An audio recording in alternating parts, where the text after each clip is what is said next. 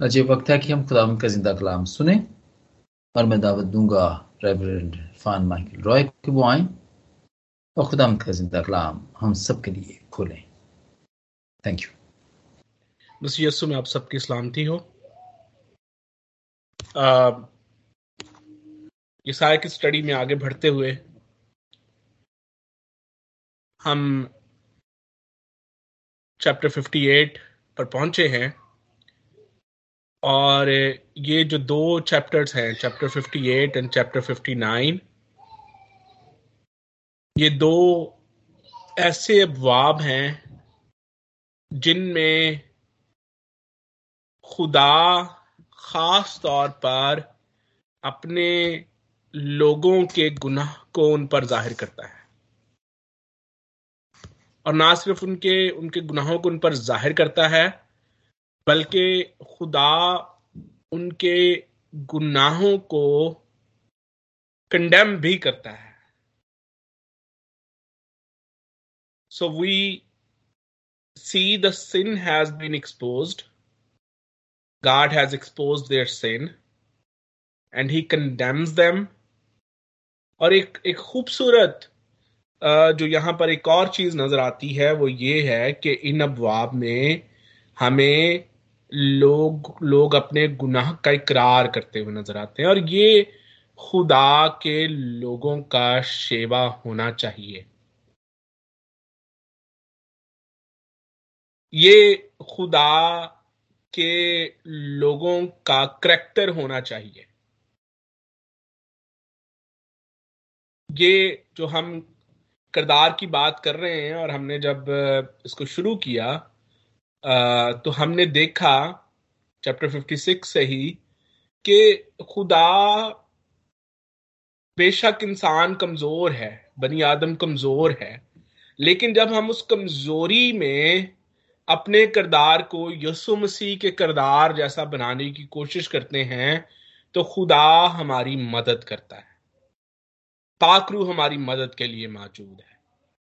और उसी कमज़ोरी में कमज़ोर होते हुए it's not possible that we can perform 100% because we are spiritually weak and we are under the consequences of sin living on this earth.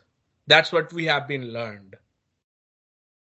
And God, knowing this situation, हम जब भी अपने गुनाहों का एहसास करके उनका इकरार करके उनको तर्क करते हैं तो खुदा हमें मुआफ करता है।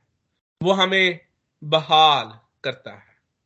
तो इस बाप, इस हिस्से का ये जो दो अबवाब है, यहाँ पर हम देखेंगे कि खुदा अपने लोगों के गुनाहों को उन पर ज़ाहिर करता है और उनकी मजम्मत करता है अगर जब हम चैप्टर 59 में हम एंटर होंगे और फिर उस चैप्टर के दूसरे हिस्से में हमें लोगों के गुनाहों लोग अपने गुनाहों का इकरार करते हुए नज़र आते हैं। सो ये एक तायराना जायजा है इन दो अबवाब का। जब हम चैप्टर 58 आ, को शुरू करते हैं तो वहाँ पर एक एक आवाज़ है। हम आवाज़ को भी खास तौर पर ईसाई की किताब में देखते आ रहे हैं कि खुदा की आवाज़ जो है वो हमें नज़र आती है, सुनाई देती है। कभी यसाया के ज़रिए और कभी खुदा बराह रास्त अपने लोगों से मुखातिब है और यहाँ पर भी खुदा बराह रास्त मुखातिब है और यहाँ पर हमें आवाज़ सुनाई देती है और उसका आवाज़ इस तरह से होता है कि गला फाड़ कर चला दरेक ना कर नरसिंगे की मानद अपनी आवाज़ बुलंद कर, और मेरे लोगों पर उनकी खता और यकूब के घराने पर उनके गुनाहों को ज़ाहिर कर। That's what we have been discussing here कि खुदा अपने लोगों का गुनाह को उन पर ज़ाहिर करता है। और ये एक मलामत मलामती आवाज़ है। रब्यूक करता है खुदा यहाँ पर अपने लोगों को उनके गुनाहों की वजह से। और ये पहली आयत में हमें यही हकीकत नज़र आती है। जब हम आ, इस मुलामती आवाज़ के बाद जो है वो ज़ाहिर क्या होता है मुलामत इस बात से की जा रही है कि एक एक ऐसा मजहबी फरीजा सर अंजाम दिया जा रहा है जो कि दुरुस्त नहीं है। और वो दुरुस्त इसलिए इसलिए नहीं है कि उसकी जो मोटिवेशन है, जो नीयत है, जो इरादा है उसके पीछे, वो दुरुस्त नहीं है। And that's what the problem is अगर हम अगर हम पूरे जितने हम अफवाब अभी तक ये साया के, जिनको देख आए हैं, अगर हम उनका खुलासा बयान करना चाहते हैं कि प्रॉब्लम क्या है, जिसका सोल्यूशन यहाँ पर पेश किया जा रहा है तो इसराइल की बुनियादी वजह यह है कि खुदा के साथ उनका चलना उस तरह से नहीं है जिस तरह से खुदा चाहता है कि वो मेरे साथ चले।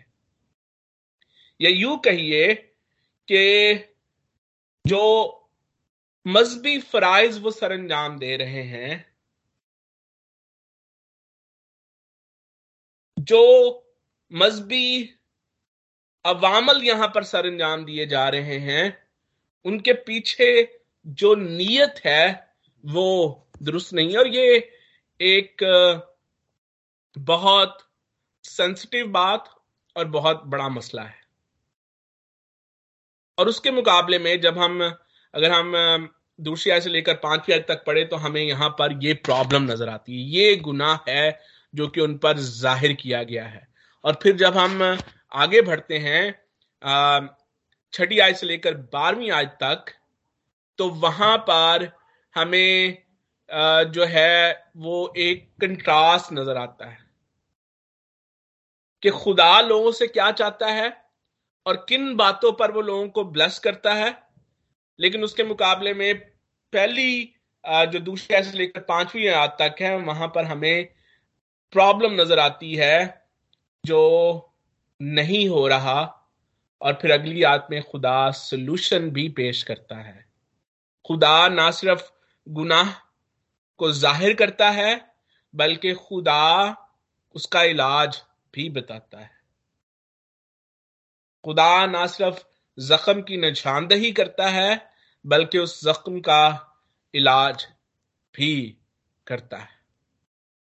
और फिर जो अगली दो आयात हैं, तेरहवीं और चौदहवीं आयात, वहाँ पर हमें ये नज़र आता है कि खुदा अपनी उम्मत को खलासी देने के लिए, अपनी उम्मत को छुड़ाने के लिए तैयार है। खुदा उनकी शफायत करने के लिए तैयार है। खुदा उनके जख्मों को भरने के लिए तैयार है। ये खुदा की मोहब्बत है, खुदा का प्यार है, जो कि हमें थ्रू आउट ईसाई की किताब में नज़र आता है जहाँ पर खुदा अपने लोग अपने लोगों के जख्मों को खराब होने के लिए गलने सड़ने के लिए छोड़ता नहीं है बल्कि उनका इलाज करता है। जिस तरह से आ, मैंने आपके सामने अर्ज़ किया कि यहाँ पर जो आ, पहला हिस्सा है जो मलामती आवाज़ है यहाँ पर इस मलामती आवाज़ को हम ये कह सकते हैं कि ये वॉइस ऑफ़ रब्यूक की बजाय ये एक एक ऐसी आवाज़ है जो कि कन्विक्ट करती हुई नज़र आती है। खुदा जब भी अपने लोगों को मलामत करता है, खुदा जब भी अपने लोगों को रब्यूक करता है तो उसका मकसद कोई तानाजनी करना या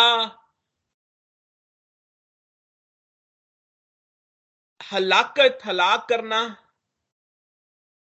हलाकत की तरफ़ लेकर जाना नहीं होता, बल्कि खुदा हमेशा चाहता है कि वो मलामत इसलिए करता है कि लोग अपने गुनाहों का एहसास करें।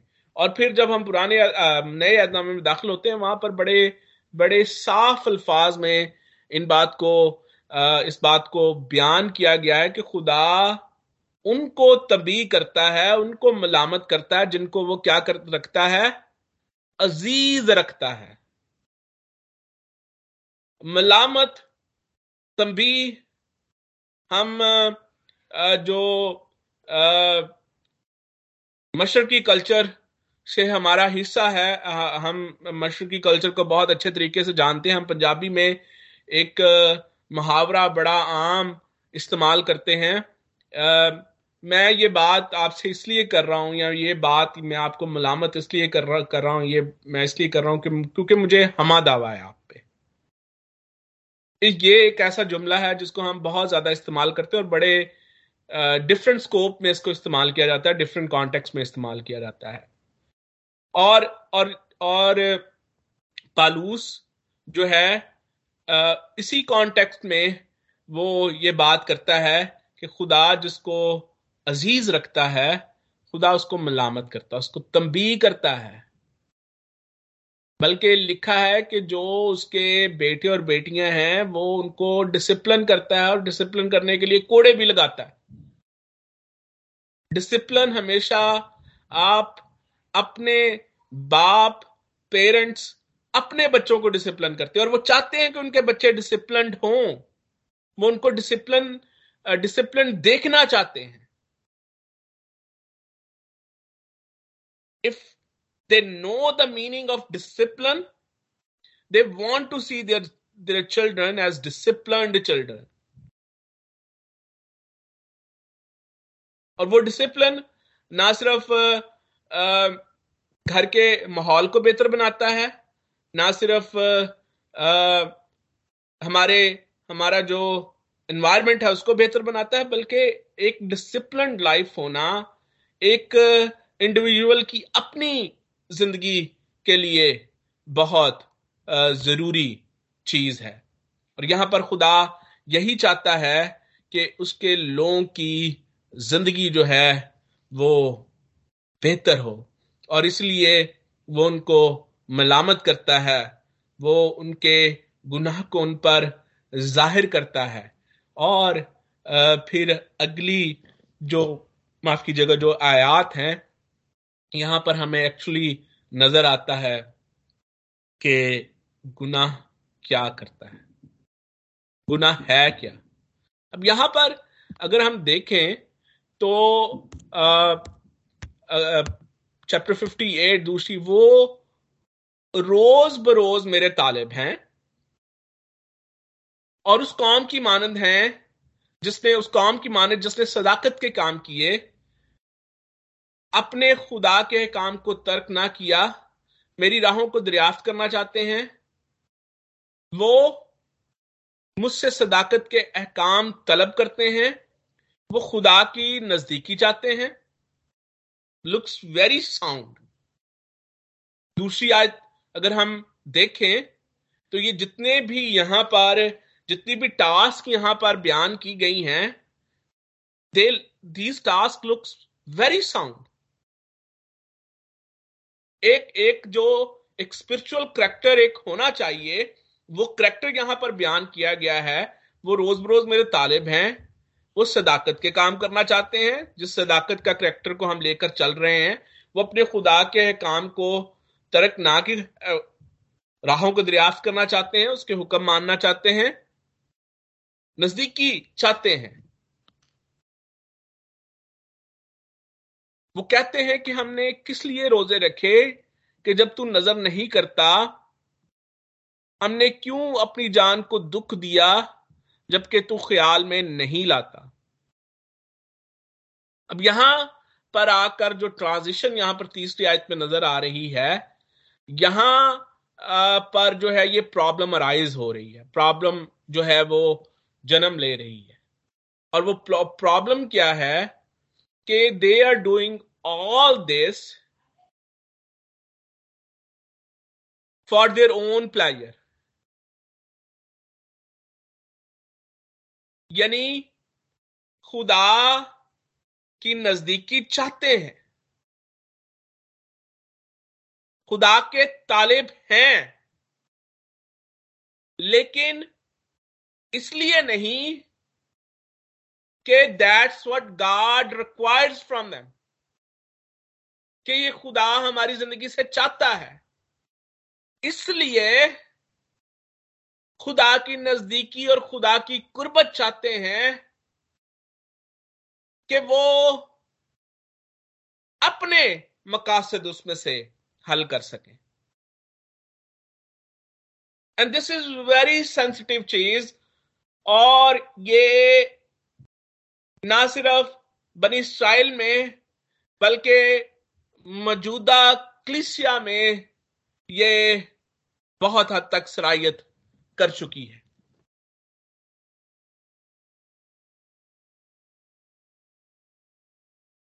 हमारी सारी practices religious and spiritual practices it's not to satisfy God it's not to please God हम, हमारी सारी रिलीजियस प्रैक्टिसेस स्पिरिचुअल प्रैक्टिसेस हमें हमें अपने आप को खुश करने के लिए है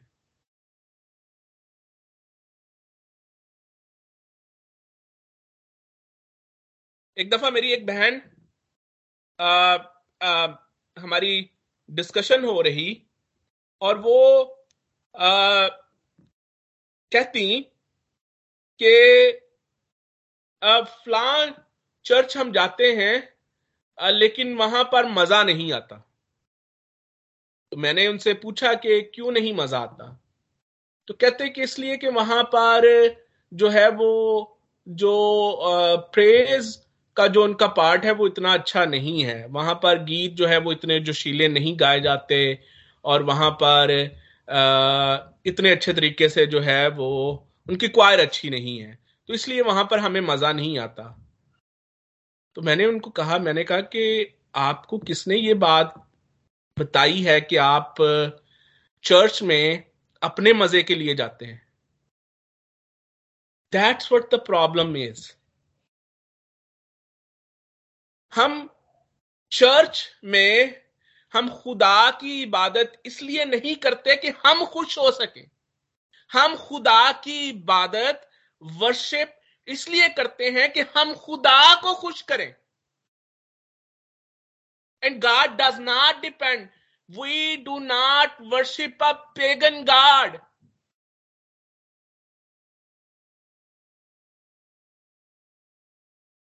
एलिया की कहानी आपको याद होगी।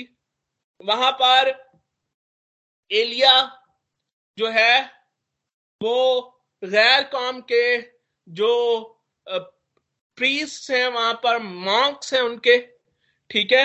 उनके साथ जो है वो बैठा हुआ है और वो कह रहा है कि देखते हैं कि किसका खुदा ज़िंदा खुदा है। ठीक है? और वो they are doing all their best effort गा रहे हैं, नाच रहे हैं, अपनी सारी रिलीजियस प्रैक्टिसेस कर कर रहे हैं ताकि उनके खुदा जो है वो उनको की आवाज़ सुन सके, उनसे खुश हो सके। एंड ये साया माफ़ कीजिएगा, एलिया खुदा को पुकारता है और खुदा उसकी सुनता है।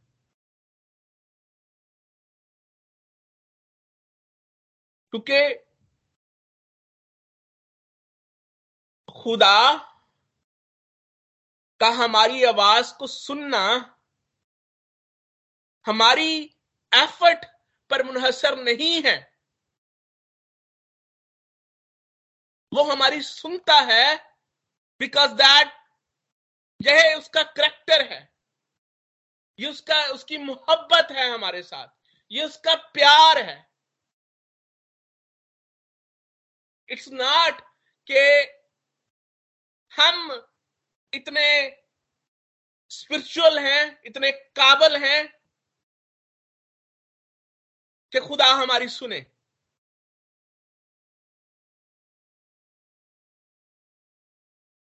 खुदा इसलिए हमारी सुनता है क्योंकि उसका ये वादा है।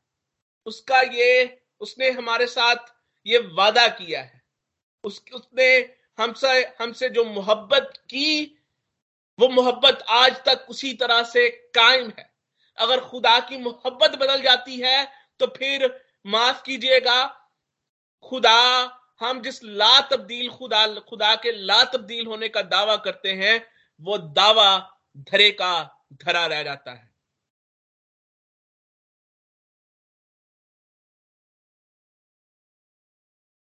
And we explored it in a very detail manner के आदम की अप्रोच क्या थी और खुदा की अप्रोच क्या थी।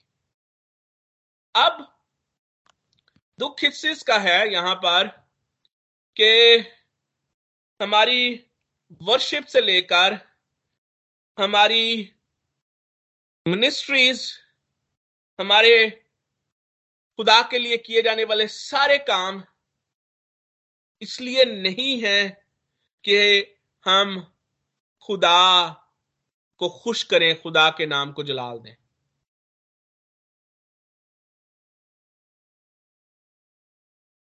यहाँ पर मसला क्या है कि they are doing all these things for their own benefits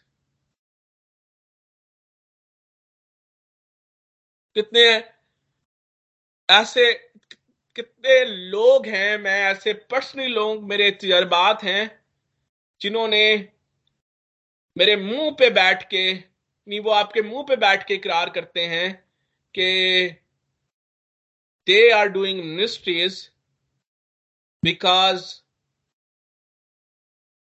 they want to hold people लोगों पर इख्तियार जताना चाहते हैं, लोगों पर इख्तियार रखना चाहते हैं। कितने ऐसे लोग हैं जो कि मिनिस्ट्रीज इसलिए करना चाहते हैं कि they gains economical benefits from their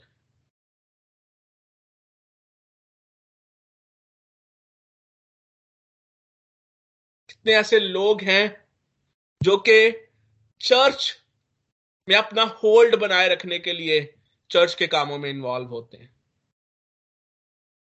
university Punjabi जो चौधरशिप कहने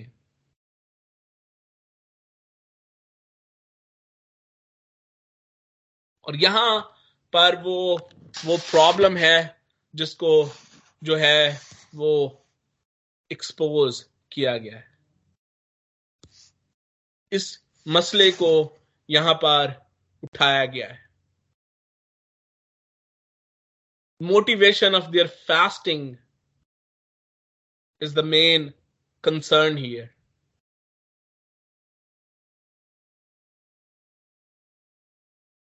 तीसरी और चौथी आयत में इसी चीज़ को बयान किया गया है कि मोटिवेशन उनकी क्या है और फिर उसका यूज़ आउटकम्स जो है उससे उस, उससे करना क्या चाहते हैं। आउटकम जो है वो चाहते हैं। आउटकम ये है कि खुदा की नजदीकी हासिल करें खुदा की कुर्बत हासिल करें। लेकिन उसका यूज़ क्या है? किस लिए उसको यूज़ करना चाहते हैं? That that's what the problem is और इसीलिए जब हम चौथी और पांचवी आयत को पढ़ते हैं तो वहाँ पर इस चीज़ को बयान किया गया है कि ऐसी सारी प्रैक्टिसेस फ्रूटलेस हैं। No fruit there is no fruit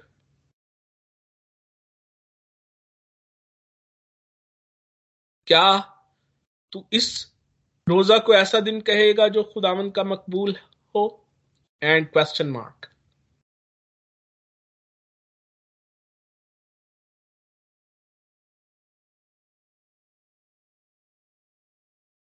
और आज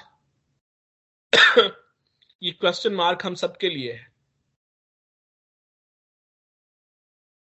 How do we want to use the outcome of our spiritual efforts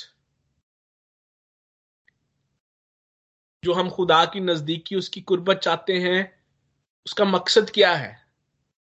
ये पेन पॉइंट है हमारा। क्या हमारा उससे मकसद इकोनॉमिकल बेनिफिट्स हासिल करना है? क्या उससे हमारा मकसद सोशल बेनिफिट्स हासिल करना है? क्या उससे हमारा मकसद इख्तियारात हासिल करना है?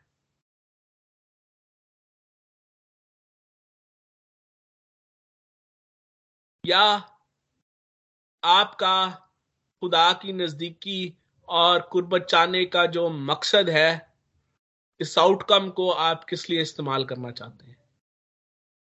And there is only one purpose God created human beings Khan की ज़िंदगी का क्या मकसद है? कि वो खुदावन की रफाकत में रहकर उसका जलाल ज़ाहिर करे। उसका जलाल ज़ाहिर करे। हमारी एफर्ट्स हमारा हमारा जो, ये जो आउटकम जो हम चाहते हैं, ये हम अपने लिए चाहते हैं या खुदा के जलाल के लिए चाहते हैं?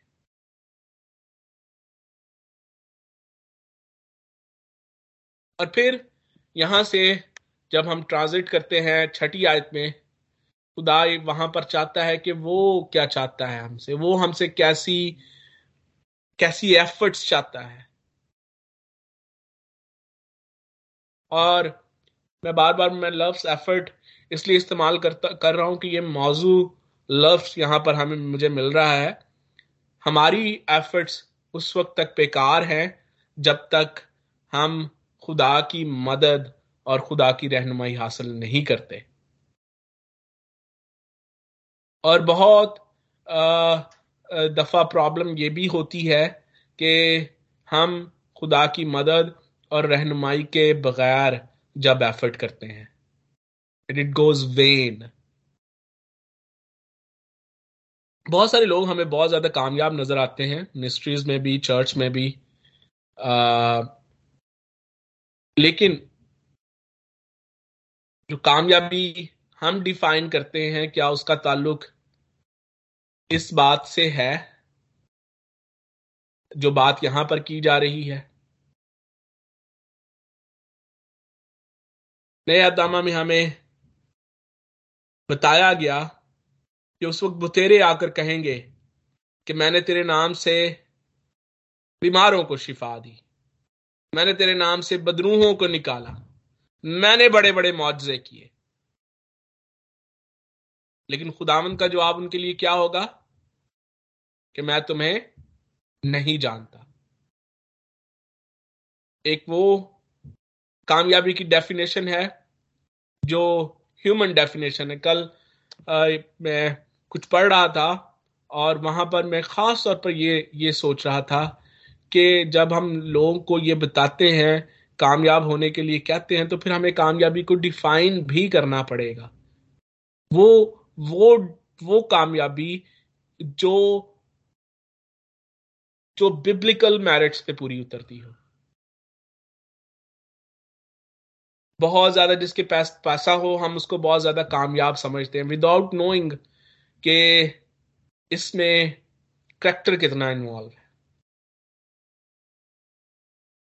किसी को कोई बहुत बड़ी जॉब मिल जाए, कोई बहुत बड़ा सरकारी होता सम मिल जाए, हम उसको बहुत कामयाब समझते हैं। लेकिन क्या ये कामयाबी बिब्लिकल मैरिज पे पूरी उतरती है? बहुत ज़्यादा मालो दौलत वाले को हम बहुत ज़्यादा का, कामयाब समझते हैं। कामयाबी है क्या? इसको समझना बहुत ज़रूरी है। और यहाँ पर इस सिमत भी हमारी जो है वो तवज्जो दिलाई गई है। जब हम छठी आयत से लेके अः बारहवीं आयत तक देखते हैं।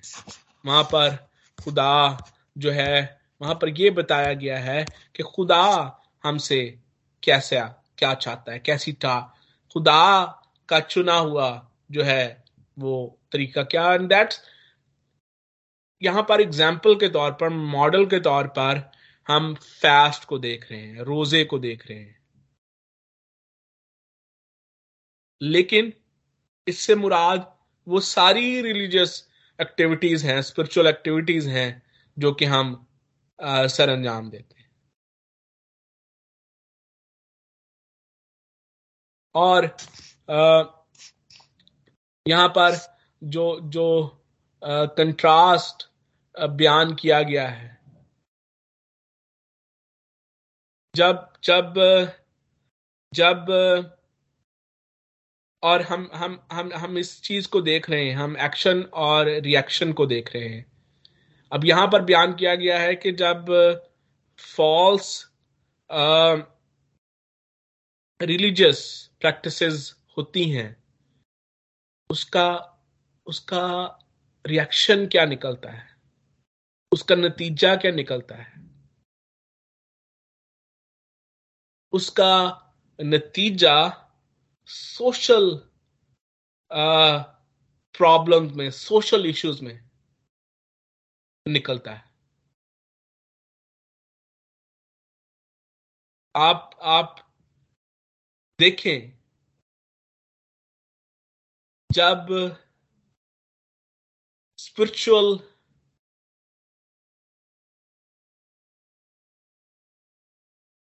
प्रॉब्लम्स मौजूद हों उनका असर हमें सोशल ज़िंदगी में नज़र आता और ये बड़ा सादा सा असूल है बाइबल का कि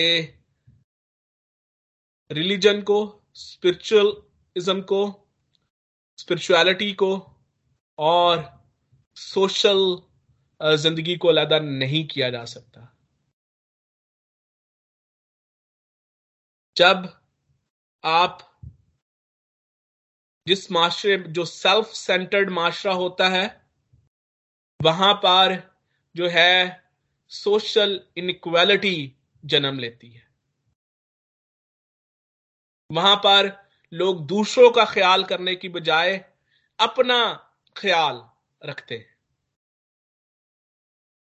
क्योंकि इवन स्पिरिचुअलिटी का आपका जो टारगेट बन गया है, वो आप आप खुद बन गए हैं। सेल्फ सेंटर्ड ज़िंदगी आपने बना ली है। हम सबने बना ली है। हम अपने मफादात देखते और जब जिस माशरे में इंडिविजुअलिज्म ग्रो करेगा, वहाँ पर सोशलिज्म जो है वो क्लैप्स हो जाएगा। और जब हम खुदा कलाम मुकदस की तालीम को देखते हैं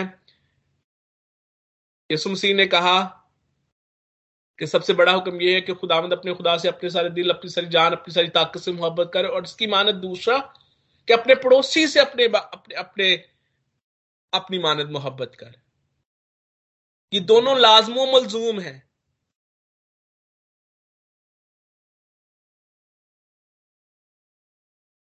और पड़ोसी कौन है? इसके भी बारे में डिटेल के साथ बताया गया। नेक सामरी की तमसील में। और जब तक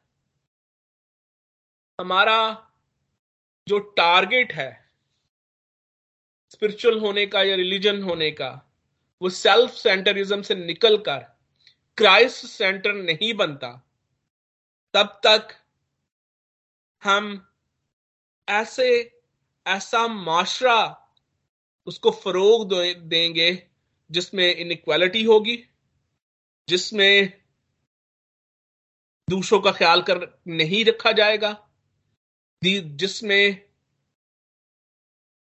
आपका, आप आप, ये सबसे बड़े हुक्म को पूरे तौर से पूरा नहीं करेंगे, वहाँ पर हमें सोशली जो है वो प्रॉब्लम्स नज़र आएँगी। और यहाँ पर बहुत सारी ऐसी चीज़ें हैं जो कि बयान की जा सकती हैं कि किस तरह से खुदा का कलाम इन दोनों चीज़ों को साथ में लेकर चलता है। लेकिन वक्त की कमी की वजह से हम सिर्फ़ इस बात पर फोकस कर रहे हैं कि एक वो रिलीजियस प्रैक्टिसेस हैं जो कि इंसान यहाँ पर जो गुनाह है कि खुदा की नजदीकी चाहते हैं, खुदा की कुर्बत चाहते हैं that's a very good thing लेकिन उस नजदीकी और उस कुर्बत को इस्तेमाल किस लिए करना चाहते हैं? That's what the problem is और वो वो अपनी मफादात के लिए, अपनी खातर इस्तेमाल करना चाहते हैं। और दूसरी तरफ़, खुदा ये चाहता है कि हमारी जो जो रिलीजियस प्रैक्टिसेस हैं, हमारी जो स्पिरिचुअल प्रैक्टिसेस हैं, उनकी जो आउटकम है वो खुदा के जलाल के लिए इस्तेमाल हो, वो लोगों के लिए इस्तेमाल हो। और अगर अगर हम इस पैथ पर चलते हैं तो फिर खुदा हमेशा अपने लोगों को बरकत देने के लिए, उनको मुआफ करने के लिए और उन पर फजल करने के लिए तैयार होता है। खुदा इस कलाम के वसीले से आप सबको कसरत के साथ बरकत बख्शे। Amin. Amin. Thank you very much, Paisab. Thank you very much for the blessed message. Thank you very much.